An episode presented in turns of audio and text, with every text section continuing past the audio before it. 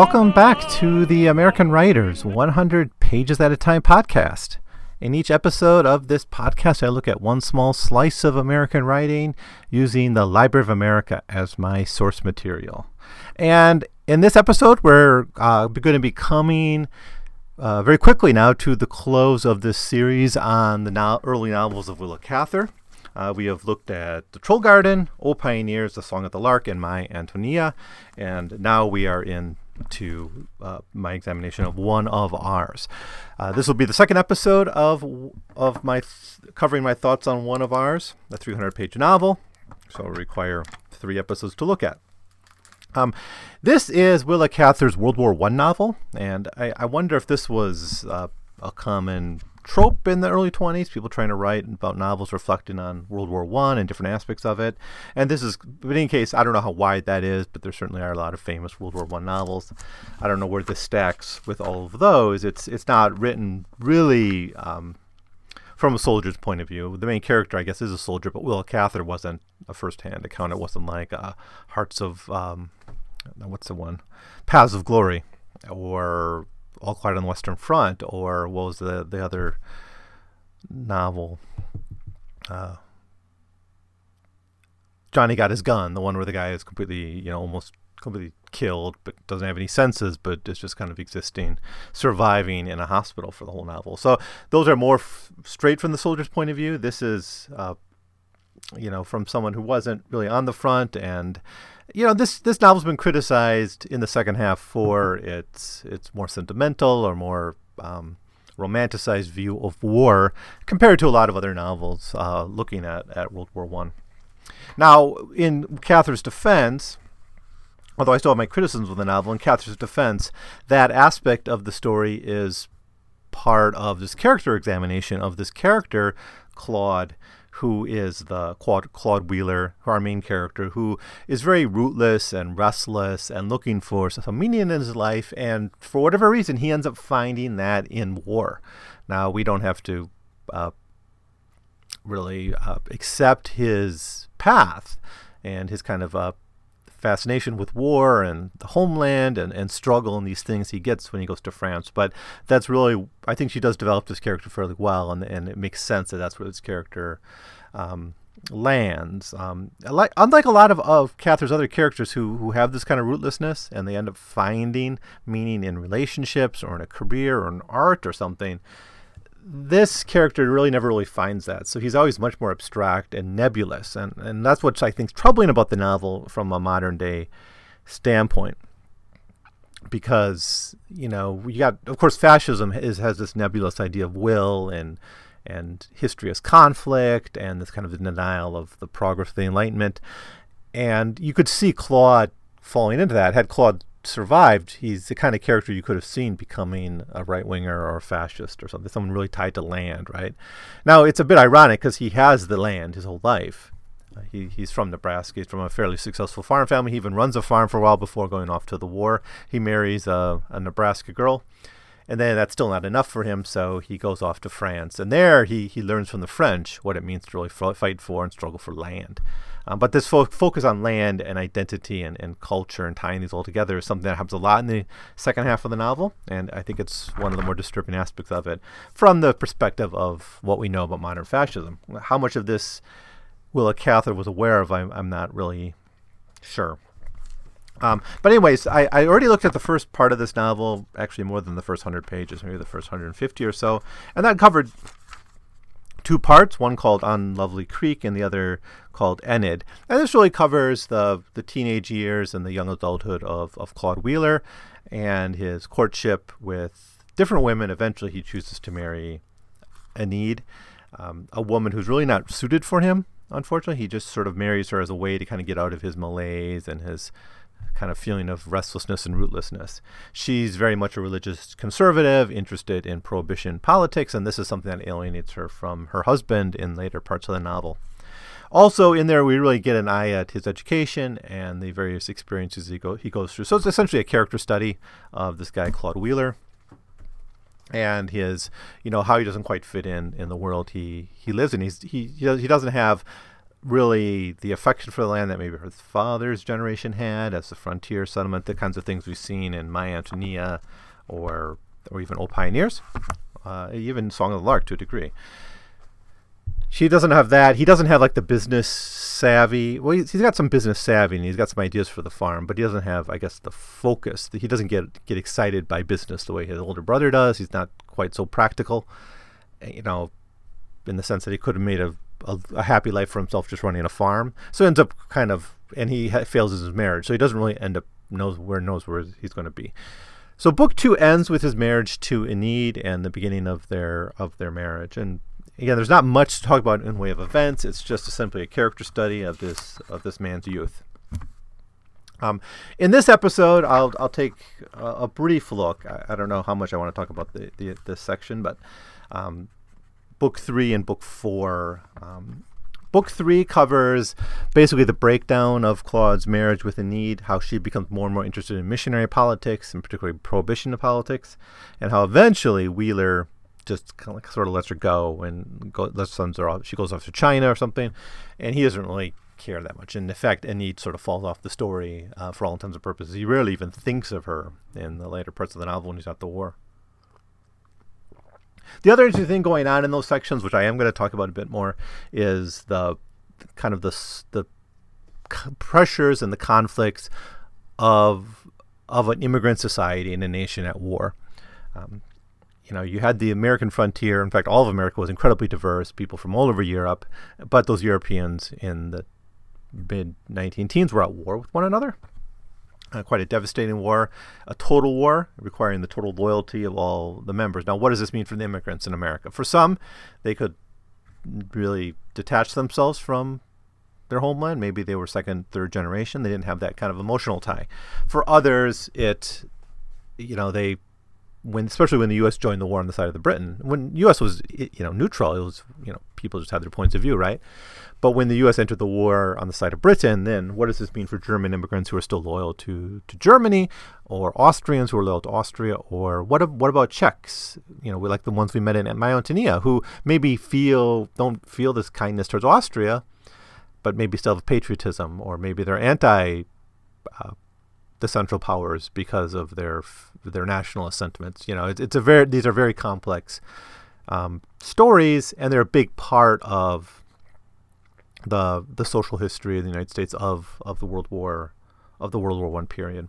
Less so in World War Two. I, I think by you know those loyalties had died down by World War II, but in World War One they were still pretty strong, still very much an immigrant society, still very much you know in the aftermath of decades of open immigration from all parts of Europe, and many of those parts of Europe were at war in, in 1914, and that all comes home to to Nebraska and these small towns on the frontier. That book, that that part of the story is called uh, it's in it's in book three. It's called Sunrise on the Prairie, and then book four is where my view the novel goes becomes a little less interesting to me. Um, um, it becomes just much more history at war, and I, I, am more troubled by what I read in those later parts. But book four is called The Voyage of the An- Anchises, and this is basically the ship that carries them. So the whole a whole of book four, and I want to say it's it's not incredibly long, but still like 40, 50 pages. It just covers him on the ship with the rest of his unit going to France and the people he meet and the struggles they have while while traveling the Atlantic to to get to France. So that's what happens in the, the, the second hundred pages, the second third of this or so of this novel. Well, anyways, back to back to book three, um, Sun Sunrise on the Prairie. We, we learn right away that uh, Enid wants to get involved in missionary work and to participate in that, and she knows people who have been there in, in China, in particular, where where they're thinking of going. And, it, you know, Claude is essentially indifferent to this probability. He doesn't really seem to care that much that his wife wants to, you know, go to go to go somewhere else and, and essentially leave him behind in Nebraska. In fact, Enid's father is trying to talk him into talking her out of going to China. And here's Claude's reply I could go to her, but what good would it do? I'm not in sympathy with her ideas, and it would only fret her. You can see she's made up her mind not to come home. I don't believe in one people trying to force their way of religion on another. I'm not that kind of man. China has been drummed into my ears. It seems like a long way to go to hunt for trouble, don't it? A man ain't got much control over his life, Claude. Oh, sorry. This is um, this is Mr. Royce uh, complaining about this. Anyways, um, but Claude himself doesn't really want to do too much. He him, his own religious beliefs aren't very doctrinaire. He, he seems to have pretty loose religious beliefs too, so he really doesn't really follow and understand uh, Enid's obsession and fascination with with with missionary work. Eventually, Enid and and Claude's and and Claude have a fight over this. And Enid's point of view with this is is that she wants to live a selfless life, and the way she can live a selfless life is by actually, you know, committing to to this religious mission. Quote, if I'm glad, it's because you're not it's because you're not willing to govern our lives by Christian ideals. There's something in you that rebels all the time. So many important questions have come up since our marriage, and you have been indifferent or sarcastic about each one of them. You want to live a purely selfish life. End quote. So that's her opinion of, of Claude. Now, Claude thinks she's sort of neglecting the family, neglecting the home and also not feeling like home. He he says at one point that, you know, this this isn't your home, this this this farm that that we own or that we're running. I guess he doesn't quite own it yet because his father's still alive. But this is a, a big source of of tension between these two characters. But eventually, the marriage more or less just dissolves because and he does want to pursue her her religious pursuits. And then with Enid gone, basically all there is to do in this section of the novel then is to is to talk about the lead up to to the war. And, and these are the years before before the U.S. entered the war, and but the news is coming in day after day, and people are very interested in it because that is, as I said, a lot of these people's homelands, and it's their family and relatives back in Europe that are fighting this war, and they're looking for news of, of who died or you know the how the war's going, who's winning, and all that. And but once the United States joins the war, then it becomes much more uh, a patriotic pursuit to support the war effort. It's less of a kind of a a personal interest and one that people have to engage in as patriots, as as loyal Americans. And I think Cather does a good job of describing how pretty much overnight you start to get all these patriotic symbols in in towns uh, across America. The, at least the towns our character sees, you see the flags and you see all the different symbolism of, of support for for the American war effort. Now, a lot of these young people, of course, they don't have any memory of of war, at least not a massive war, a war on the scale of World War One. You know, the United States had the what was it, the Spanish American War, and of course the Indian Wars, but those weren't fought by many people. And as important they, as they were to the history of American empire, they weren't, Uh, you know, as a profound experience for that generation of, of Americans because not that many people served in those conflicts. The last war that really engulfed a generation, of course, was the Civil War. And there aren't many people around that still remember that or have experience of it. But one person who does does does well with the Wheeler family, and that's the servant Mahailey. And I talked about her last time. She has a very very interesting backstory. There's a, a rich enough of a backstory here that she could be the subject of an entire novel herself. And Mahailey's always comparing this war with the Civil War, comparing how soldiers dress. She's actually shocked that the soldiers aren't wearing blue, and she you know, is kind of actually horrified that people want to fight because she knows the horrors of war firsthand, and and the, kind of the enthusiasm for war is something that very much disturbs her. And then eventually Claude does make the decision to go. He has got not that much left for him in Nebraska. His wife is going off to China. You know, so he finds purpose in in this decision to go to war. So it's around this time in the story that he makes the decision to join up in the army, volunteer, and to go to the war. But we have a bunch of really fascinating stuff here, especially with the emerging security state. Right? You might know the the American Civil Liberties Union got its start during World War One. It was called something else at the time, maybe just the Civil Liberties Union or something. Um, but these were the f- really the First Amendment was not something that had to be actively defended. It wasn't like a political issue so much. It, it, was, of course, in the Constitution, and you know, and people made use of it. And the press was, you know, you had your you know, the oppressed as free as one could imagine in you know in American history at that time. A lot of them were party newspapers and very loyal to one particular perspective. So you, it's not fully the idea of a third estate yet, but you know there there was a free press. This World War One was the first substantial challenge to the free state or the the free speech uh, tradition in the United States, as you know, people were imprisoned for things they said. Uh, the most famous example of this, of course, is Eugene Debs, who you know actually ran for president sometime in the 1920s from jail because he was serving a sentence uh, for essentially a kind of treason because he he was encouraging people not to serve and to resist the draft, and this was was a crime. So uh, you had not only the suppression of speech, but you also had a very effective and aggressive propaganda campaign. You know, the "We Want You" poster with Uncle Sam pointing at you. That was from World War One. But a lot of other propaganda posters. You had the the Four Minute Men, I think they were called. These were men who would go to like theaters or public meetings and give short speeches in support of the war. Uh, you had all kinds of controls in the economy.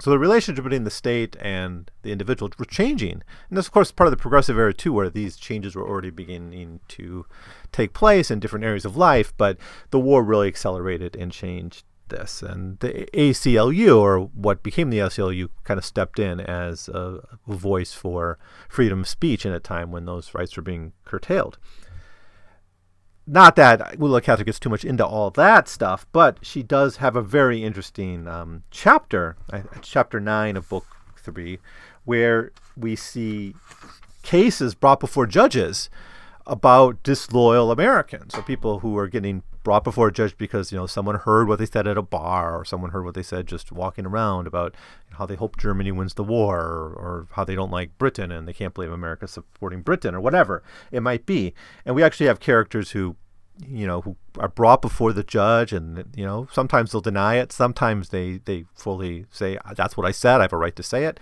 And then they'd be fined or punished in, in some way you know, here the the man is just sort of fined. It's it's a substantial fine though. I think it was like two hundred dollars or something for. So it's that's not a, an insignificant amount of money in those times for for farmers. But you know, there was punishment for people who are speaking their mind about the war. So there was not a, a free speech system at the time, and I think Cather is quite good. And I really enjoyed those sections where she introduced those those themes. So he goes off to, to essentially basic training. Claude does. And we get, um, you know, the way Cather presents these young boys, these young men going off to war is a bit opti- like a little too optimistic, a little too idealistic about the realities that they would be facing. Quote, once seated in the cottontail, he knew they've gone into his own country when where he knew every farm he passed knew the land even when he did not know the owner, what sort of crops it yield, and about how much it was worth. He did not recognize these farms with the pleasure he had anticipated because he was so angry about the indignities Mrs. Voigt had suffered.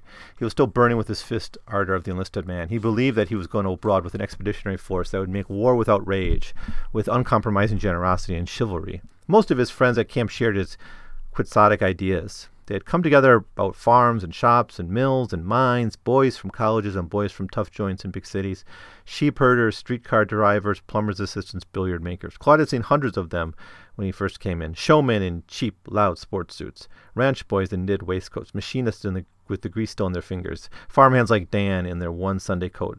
Some of them carried paper s- suitcases tied up with rope.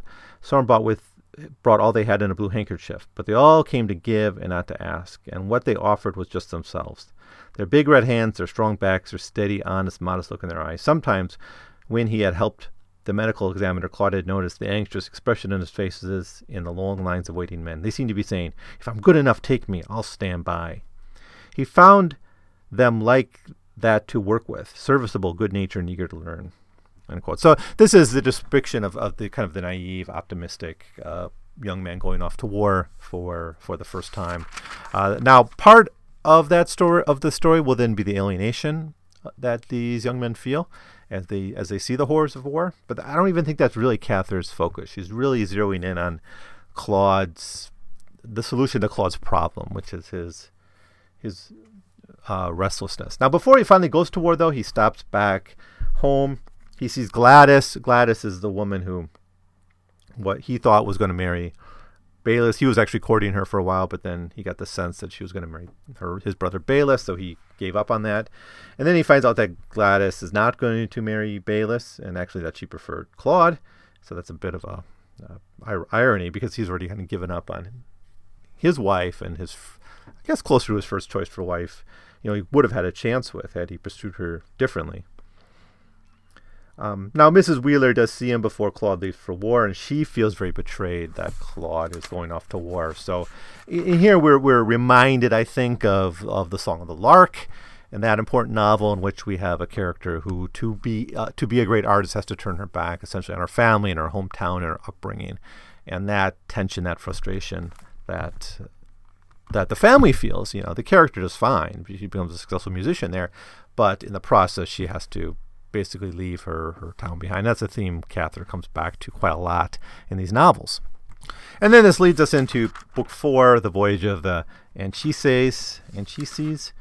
And this is the, the voyage of the, just essentially the ship across the Atlantic. So it, you know, not that not that much happens, but a, few things happen. It's not something I, you know, was too into reading you know, I, I, actually read a lot of sailor fiction, and you know, Melville's one of my favorite. I started this podcast with with Melville actually, but I didn't quite get too much excitement out of this um, section. Certainly, you have Claude feeling a great degree of, of a lot of fantasies about sailing and about ships and about voyages, and it's just his old wanderlust coming back. And by this point, it's almost a bit annoying, I think, in, for the for this character because he's just it's so ridiculous in a way how you know he feels a war can fill in whatever he's missing in his life. I guess I, I understand someone maybe feeling a profound patriotic duty to serve in the war, or a religious duty, or a you know a duty to one's family, or to protect the homeland, or whatever. But that's none of those are the reasons Claude goes to war. It's it's almost like he's bored,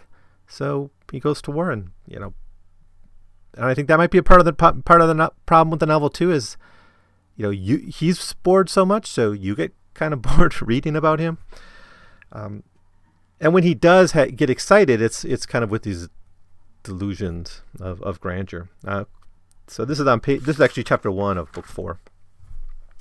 Wooden ships. When great passion and great aspiration stirred a country, shapes like these formed along the shores to be the sheath of its valor. Nothing Claude had ever seen or heard or read or thought had made it so clear as these untried wooden bottoms. They were the very impulse. They were the potential act. They were going over. The drawn arrow, the great unuttered cry. They were fate. They were tomorrow. You know, I, I don't know. It's it's kind of silly. It's almost funny uh, the way it's portrayed here that someone actually had these thoughts um, about going uh, about going to war. Uh, what what the ship does let him do though, that's let him meet lets him meet people from around the world around around America, and you know America is this melting pot. But as we see in My Antonia, there's a lot of like regional kind of tensions and, and ethnic tensions, even in these small towns, and people know who's Bohemian. So in the sense, they don't really melt together; they they remain kind of their, with their ethnic identities. That you see a lot of that in My Antonia. Here, I guess it's a it seems to be a broader um, tablet for him to interact with with different groups. It's, it's less it's less grounded in the parochial uh, which I guess is something that, that Claude seems to need. But um, yeah, a lot of interesting stuff goes on. There's the music on the ship is, is kind of interesting stuff where Claude reflects on and, and experiences all the different music and, and, and kind of cultural backgrounds of the music that he hears on the ship.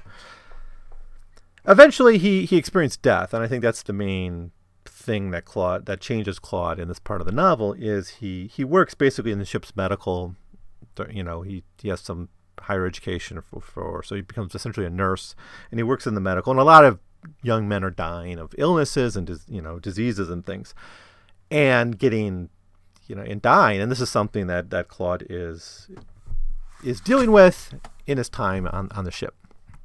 Still Claude sees the this period on the ship as kind of a transition to adulthood. At one point Cather writes that he he literally in, on the ship sets says goodbye to his childhood.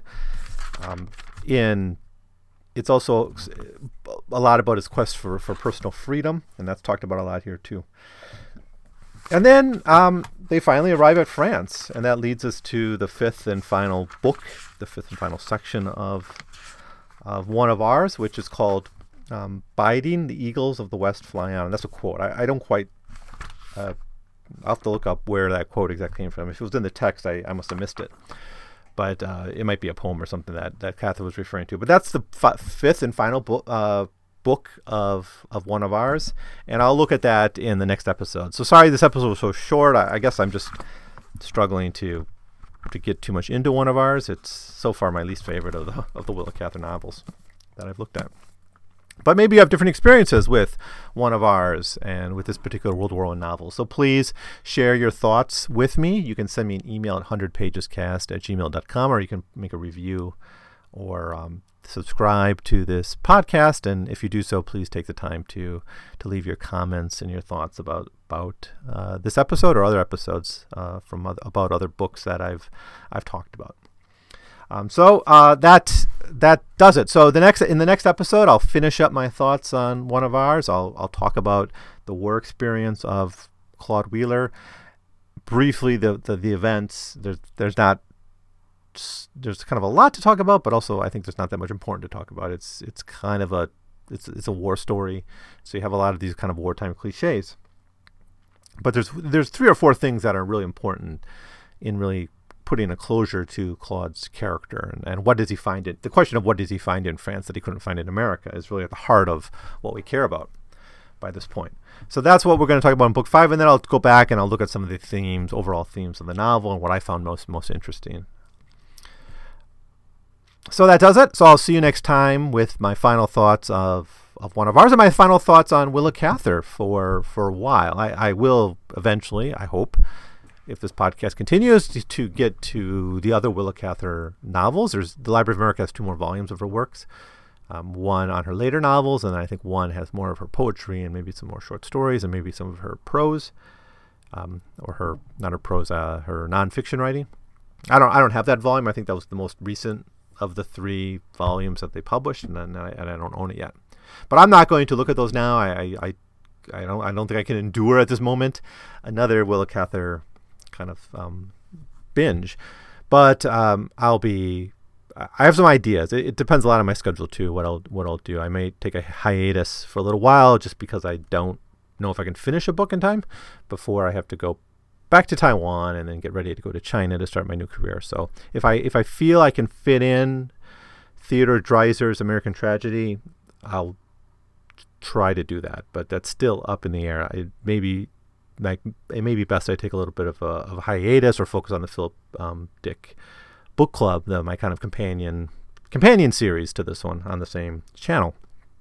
So, anyways, I, you know, that's that stuff's not that important, but it's you know, I don't quite know where I'm going to go when I'm done with Catherine, but I'm definitely not going to continue with more Catherine novels right now. So that'll be all. I'll, I'll put some of my final thoughts about about Willa Cather in next episode as well. So as always, thank you so much for listening, and I will will see you next time.